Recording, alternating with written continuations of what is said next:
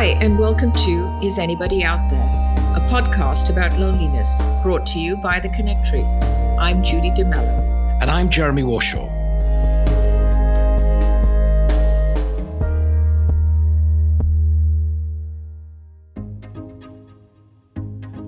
Today's episode, hashtag lonely, focuses on 18 to 35 year olds who, according to new data, are lonelier than ever pre COVID 2020 loneliness survey conducted by Cigna, the global healthcare provider, found that young adults in America have higher rates of loneliness than older adults, and that experiencing loneliness in one's 20s is near the top of the list of challenges for both Generation Z and millennials. This was definitely an unexpected discovery. No one really knows as yet why this is happening. Some point to social media, others think it's possibly because this is the age when young people leave home for the first time and move away from family and friends. Or maybe it's simply because we are talking about loneliness more than ever. Whatever the reason, this topic really piqued our interest because I have a 23 year old daughter and Judy has a son who's 20. And we both spent lots of time amongst this age group. So we wanted to know what's with this gnawing sense of loneliness like Judy said, there are no answers yet, but today's three guests offer some pretty great insight to this dilemma. They certainly do, and especially my first guest, 20 year old Emery Bergmann. Emery is a senior at Cornell University, and she appeared briefly in our opening episode, Snapshots of Loneliness. She inadvertently became a spokesperson for lonely young people after a video she made went viral on YouTube in full honesty, this was a homework assignment. The only reason why that video ended up on YouTube actually was because it didn't fit on my flash drive. It was like a really large video file. I had just put it online randomly and then it actually started generating a ton of views. Eventually, this website, like a parenting website, Grown and Flown, picked it up um, and wrote an article about it. And then so did um, the Today Show. And basically, the video was just more of like a, a visual diary. And it was me being very candid about the fact that I had felt pretty isolated during my first few months at school because at that time I'd only been there for about two and a half months. So when it took off, to be honest, I was mortified. I was so embarrassed. Um, and very quickly, I became known as this person who's like the poster child for loneliness. I thought it was a very brave and honest video for somebody of your age. That's a, a, brave thing to be talking about, as you said. So, what happened after you did the video? I didn't only have college students reaching out to me, I had like a lot of people of all ages. I had someone who was like, I just moved to a new city for a job and been really difficult making this transition. I had one woman say, I just started retirement. And so it was like really interesting experiencing all these people from all walks of life, seeing that they could apply themselves to some part of my video. So anything, it was just like really immensely comforting. And what was it like when you were feeling disconnected from the rest of the gang? What, what did it feel like to you? I didn't realize that how much time I would just be moving through the world on my own. I think that like when you're in high school, you're very much in this controlled space where you're around people all the time. And in college, you know, I have my own schedule and stuff. So I kind of move through the day, you know, at my own pace. And I think that initially that was really frightening. And then there was also the fact that I was moving from people who I'd known essentially my whole life, who I spent innumerable amount of time with, right? Into an environment where I didn't have any of that, you know, foundation. I was completely alone. I had to completely restart all of these friendships once again. And like, I think that was also totally alienating. Wow, Judy, she's she's incredibly wise and perceptive for her years. Incredibly. And she does credit that to working with a therapist and having a strong support system at home. She said she's very close to her parents, which I think definitely helps. You know, it's funny. When I've spoken with psychologists about the mindset of a lonely person, they inevitably point to the blame game that happens. You know, that negative chit chat that exists. It's my fault that I'm lonely. It's all about, you know, me screwing up. Did Emery speak about this? She did. She openly admits to blaming herself, telling herself that there was something wrong with her, that she was a freak and a weirdo, not fun enough, not cool enough to connect socially. I actually recall reading an article she wrote in the New York Times. And my favorite bit about that article was the advice she offers to other young people about making the transition to college. Let's listen. So, you had three pieces of advice to people who might be going through similar experiences. And I'm going to read each one, and you tell me a little bit about what you mean by each of them. So, number one is you can't clone your high school friends. Yes. So that was a really important realization for me. My high school friends and I are so, so close. So initially going into school, I was like, you know, these are the people I want to hang out with. I want someone who's like Juliet. I want someone who's like Grace. I initially realized like that is an impossible task. Like I am putting so much expectations on the people around me because of course like my experiences with those people are so heavily weighted by our past memories and the things we do together and the town we're from and the values we share. And to expect that from people who are from California, who are from Puerto Rico, who are from India, like for me, it was a really important realization that like there are so many people from around the world have so much to bring and that I can learn from them and that that's a very beautiful thing is like finding people who occupy different spaces in your heart. Hmm, that's really beautifully said, actually. And then number two, and, and this one's an important one social media is not reality. Ugh, social media is horrifying. Um, but it's so hard because it really is the way I keep up with so many people who are in my life. Social media is basically like personal advertising. And you're obviously not going to show every mental breakdown or time that you had a wildly embarrassing social interaction. All of those things, you know, like less demonstrated on social media. And what you are going to see are the times that are really fun with people who seem like your friends from 100 miles away, but you've never really talked to this person for more than 20 minutes. Like, there's so much that you don't know the background to in social media. And like, the, it's like eating a cake that is really beautiful frosting, but inside is just sawdust. And so, how, how do you use it responsibly? I mean, how do you actually use it these days? There's nothing wrong with taking a break from social media. I think seems like so important to be connected and especially like when you know you can't see other people right now but just turning your phone off and like removing yourself from that maybe taking some time to like do something with your hands draw something listen to some music do something that doesn't require any sort of outside interference yeah yeah that's wonderful. I think that's such a healthy attitude. And then your third piece of advice was give yourself time to adjust. Mm-hmm. It's like I thought that within 20 minutes I would have met people I really got along with and, you know, went to parties and loved all of my classes, but that's obviously not the case. And you're going to go through periods of quiet and giving yourself time to be alone can be really healthy, actually. What I love is that a whip smart. What are you, 21, 22? Um, I'm still 20 actually, but yeah. 20, yeah. This whip smart 20 year old is giving us this great advice on how to make difficult transitions in life, which is actually one of the times where we, we can find ourselves getting lonely because we're, for whatever reason, feeling disconnected from the world or from people. And so, Emery, thank you so much. Yeah, of course. Well, it's time for my next guest, Megan Bruneau, who has been described as a no bullshit mental health professional and who Deepak Chopra called the millennials therapist. I interviewed Megan when we were at the height of the lockdown and she was isolating with her boyfriend in DC. And where were you? Well, actually, I was sitting in a closet for sound purposes. Of course. but it turned out to be a really introspective place to be for an hour.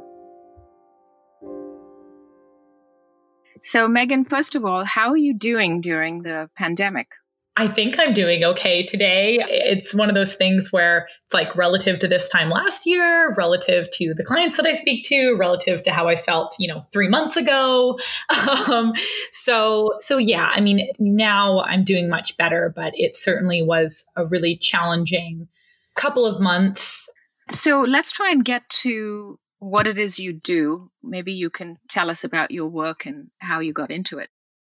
You could say overall, I, I help people become more aware of their relationship to themselves. you know, we all have a an inner voice and really a relationship with ourselves. And for a lot of us, it's not a super loving, positive, encouraging one.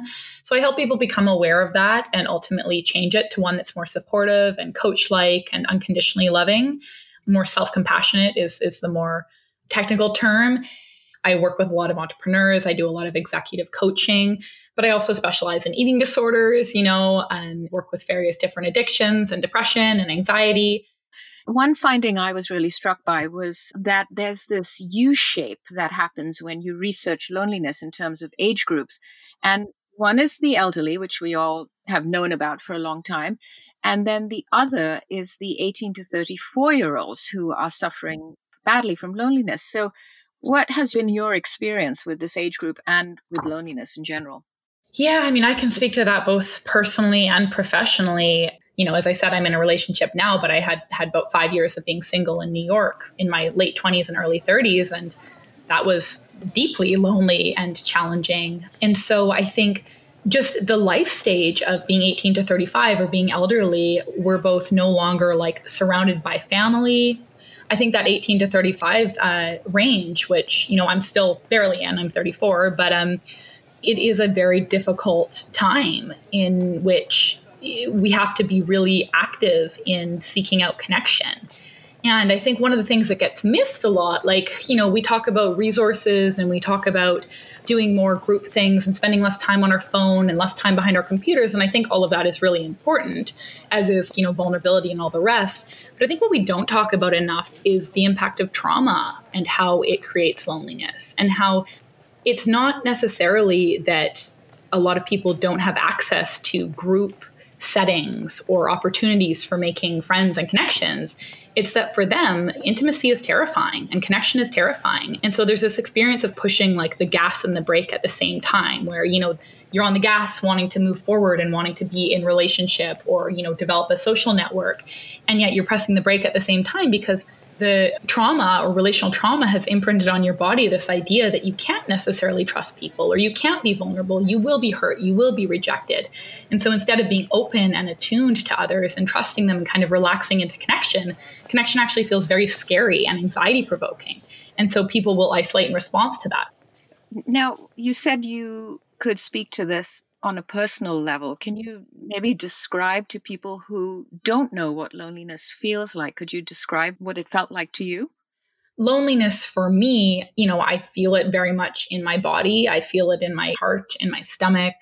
There's sort of an aching, there's an emptiness. And one thing that happens for me is that loneliness really fuses with shame.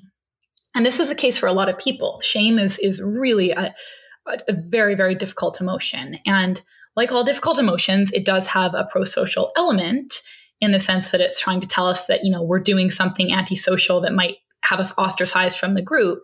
But as a result of many of our upbringings or early childhood experiences and whatnot, we develop something called chronic shame, which is not actually pro social or productive. And it's kind of this deep belief, this like underlying belief that we're not good enough or we're bad or we're broken. And all of this like talk about a loneliness is as bad as like smoking 15 cigarettes a day. Loneliness, you know, means that you're not popular or you haven't done a good enough job creating a social network, et cetera, et cetera. That actually makes the shame worse. And then we almost like make an interpretation that our loneliness is due to our worthlessness. And so, particularly if we've experienced any kind of like neglect or abuse or bullying or um, chronic criticism and whatnot growing up, or inconsistent parenting or, or um, caregiving, who we tend to really personalize loneliness and think that it is just a reflection of our, our worth. Are you feeling less lonely these days that you're in a relationship? It's a good question. I think, let me think about it for a moment. Um, I certainly, certainly have experiences of loneliness still in in my relationship, and I think oftentimes we think that getting into a relationship will alleviate our loneliness or relieve us of loneliness, and that may be the case for some people. Even in an intimate relationship, there can sometimes still be asymmetry on either end. And so while there are moments that I feel, you know, deeply connected to my boyfriend and don't feel alone, there are often areas where we don't necessarily connect and, you know, we don't share the same kind of desire for intimacy or depth. And that's partially because of our differing attachment styles and things like that. But I certainly wouldn't say that being in a relationship has entirely alleviated my loneliness. So, how do you help yourself when you're feeling lonely? Or what's your advice to people who come to you who say, I, I'm feeling disconnected? You know, I'm sort of lost in this world. I really do really recommend that people, if they can, work with a therapist or some form of like group therapy or, or just some some place where they can trust that they have a safe, healthy connection. And that's what therapy does. I mean, that's what I do with a lot of my clients who are reaching out because of loneliness or because of disconnection. They don't quite feel safe enough or equipped enough to go out there and go on Bumble BFF or something, but they are looking for connection. They also are looking for someone with whom they can trust to work through what's getting in the way of connection for them. Because if you are experiencing chronic loneliness and it's something you've been dealing with for a long time, it's probably not because you're unlovable or unworthy or a reject or no one wants to be with you. It's probably because at some point in your life, whether it was through, again, like bullying or inconsistent parenting or neglect or whatever, you learned that connection is unsafe. So we learn to protect ourselves and create more superficial connections or design, you know, um, careers or uh, living situations for ourselves that really keep us isolated. So if it is possible, I really encourage people to to work with a therapist. Just from a medical standpoint, can you describe why real meaningful social connections are so important to our happiness? Yeah. You know, one thing that we really have proven again and again is that isolation breeds depression. And on the other side of that coin, social connection is one of the few things that we truly have tons of empirical evidence to support that social connection is a is a mitigating factor against depression. There's a great quote. I think it's by uh, Johann Hari, I believe is how you say his name. And he says the opposite of addiction isn't sobriety. The opposite of addiction is connection. And that's because, again, we've proven and, and shown again and again through multiple replicated studies that connection is such a mitigating factor against depression. And oftentimes in disconnection, we do find ourselves more in that chronic state of stress. So we go into that fight or flight place. And that's where we start pumping cortisol and norepinephrine, and all of the blood drains from our prefrontal cortex and goes to our large muscle groups. And we start sweating, and our heart beats faster, and our breathing gets shallow, and our digestive system turns off. And so, what we want to do is we want to move from fight or flight to what we call tend and befriend and that's kind of like the cutesy term for it. But tend and befriend, it's called that because when we're in our parasympathetic nervous system state where we feel calm, relaxed, we don't feel like there are any threats, we're actually able to have connection in those moments. And that's where healing happens. That's where we have those hits of oxytocin and those really feel good hormones and dopamine and appetite returns, sex drive returns. Our breathing slows down, blood goes back to the prefrontal cortex. We're able to sleep, we're able to feel calm. And being in that state actually fosters further, deeper connection. So, connection is like so, so important for both our mental health and actually our physical health.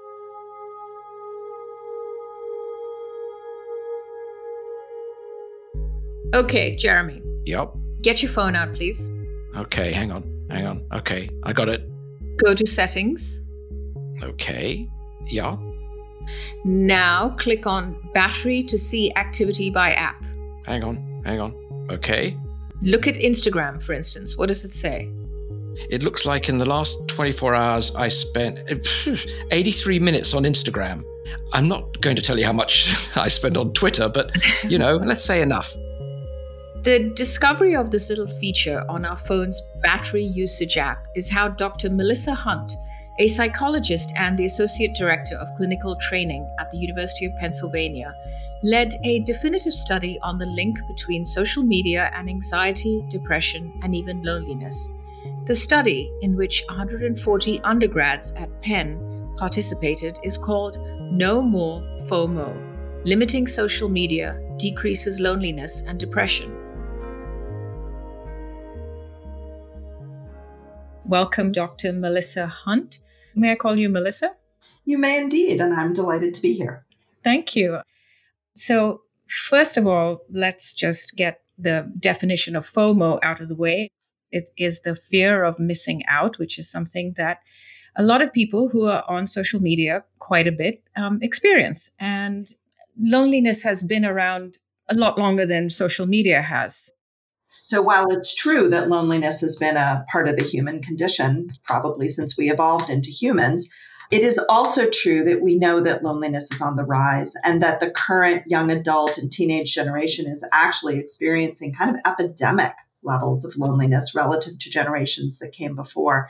So that's a little concerning. And given that one of the major differences in their life experience has been the rise of social media, which generations before simply didn't have, it raises some really important questions. So, what we decided to do was an experimental study because an experimental study allows you to actually manipulate the variables and to actually make clear cut conclusions about causality. We really wanted to get objective, factual information. And my very clever students figured out that, of course, smartphones have these app usage records built into them. The iPhone in particular actually has it. And so we were able to go in and have people take screenshots of their battery usage on their smartphones every single day and submit it to us. So we knew exactly how much social media they were using. So we didn't have to rely on their self report. And people were wildly inaccurate in their estimates of how much they were using. For the most part, they massively underestimated their use. That was an important aspect of the study as well. So once we had that first week of objective data and self monitoring, then at that point, we randomly assigned everybody in the sample to one of two conditions. Either they were allowed to just keep using social media as they normally do, except that they had to continue sending us those screenshots so we knew how much they were actually using. Or we asked them to limit themselves to 10 minutes per platform per day. And we were looking at the three major platforms in that study of Facebook, Instagram, and, and Snapchat. So a total of about 30 minutes a day. And then we followed them over three weeks, and then we did some final evaluations. You know, we had them complete a number of measures on depression and loneliness and so on. And what we found was really incredibly striking. What we found was that, first of all, people were able to limit themselves um, effectively. The folks in our experimental group did indeed follow instructions and got themselves down to as, as about 25 minutes a day of use. And particularly for the folks who were most distressed at the start of the study, the folks who were the most, you know, experiencing the highest levels of depressive symptoms or the highest levels of loneliness, those were exactly the folks who benefited the most. So their levels of depression and loneliness really came down, whereas the folks in the control group showed no change at all.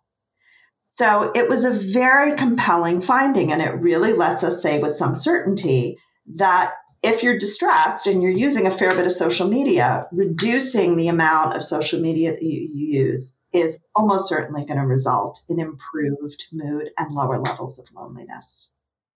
In your opinion, what is the inherent problem with social media that leads to this potentially negative impact on our mental well being?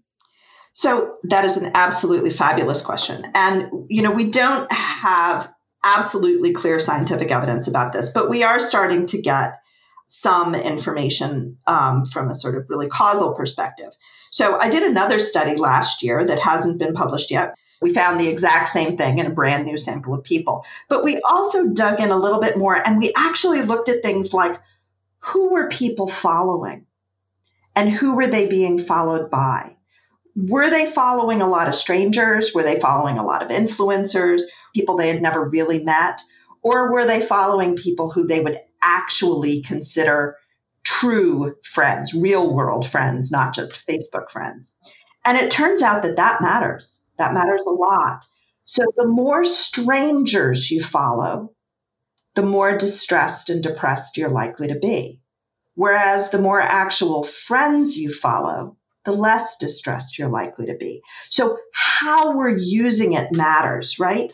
And the very notion that you would be friends, and I'm putting that in air quotes, with someone who you've never met, and that you would follow that person, and that that person might actually be an influencer, somebody who's you know, maybe even getting endorsement money and product placement money and advertising income from portraying a very glossy highlights reel of their life that may be completely unrealistic.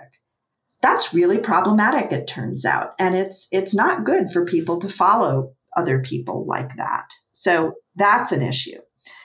The second issue is that the rules of engagement on social media are very different from the rules of engagement in real relationships.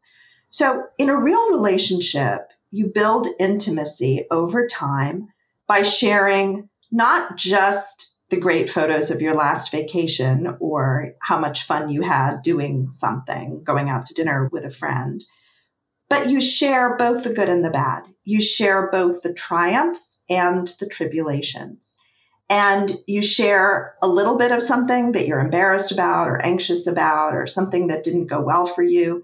And then you wait to see how your friend responds. And if they respond in a compassionate and understanding and validating way, that makes you feel safer with them and closer to them. And then they, if they in turn share something about themselves, that's a little bit of an underbelly issue, right?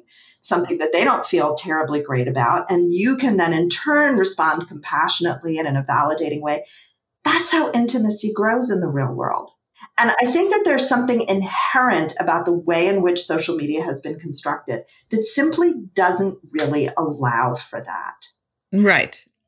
So there's a section in your study about the fact that social media can be both a pro and a con. And can you explain how do we use social media to build our self-esteem, for instance? So one of the things we know is that the young adults who seem to be the healthiest, the best adjusted, teenagers as well, are the folks who use social media very moderately. So the folks who are using social media somewhere between, let's say, 20 and 60 minutes a day. 60 minutes seems to be about the tipping point. If you're using it more than that, it tends to become quite detrimental.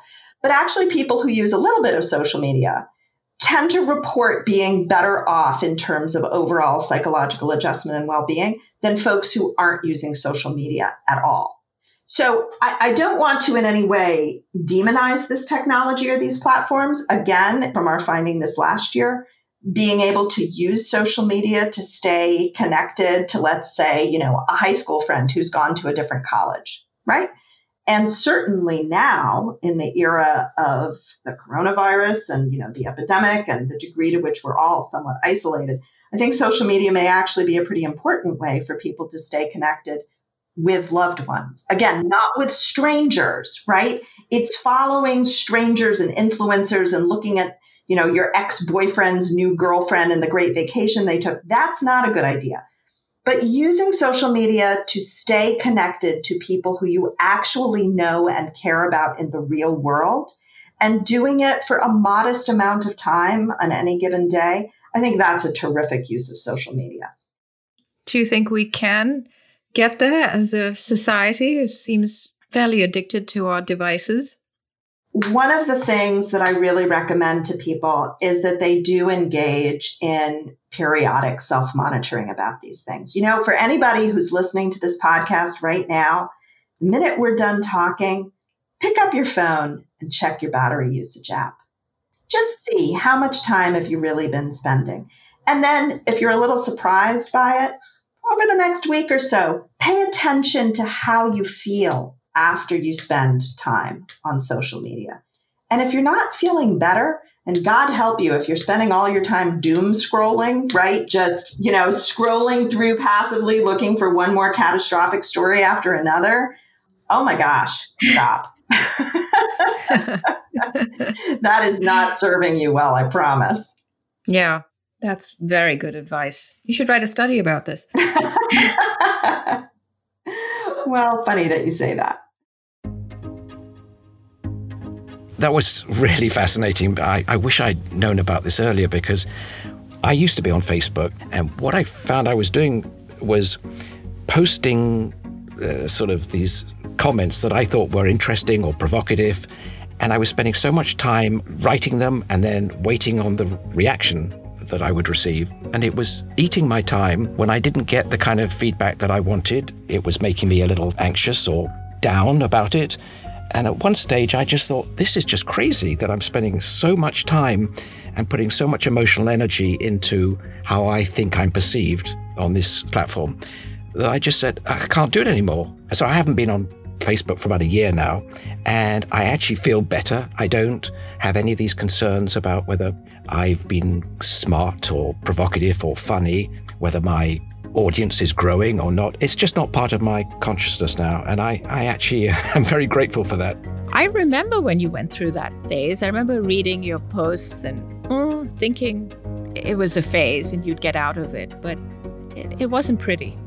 Yeah. But, you know, as Dr. Hunt said, it's just not practical for us to get our hate on about social media. It does have its advantages, even when it comes to loneliness. It offers a space where people feel safe to express their feelings about loneliness and isolation. For instance, here's what I found. On Instagram, hashtag lonely has 7.9 million posts, and hashtag loneliness has 1.7 million. I suppose it's like some version of a community, right? Yeah, it, it, it reminds me what Dr. Fay Bound Alberti said in her book, The Biography of Loneliness, that social media is, at its best, a bridge you know, it's it's a well-constructed bridge, but it's only a bridge between complete aloneness and some kind of real world, and it never will be the real world.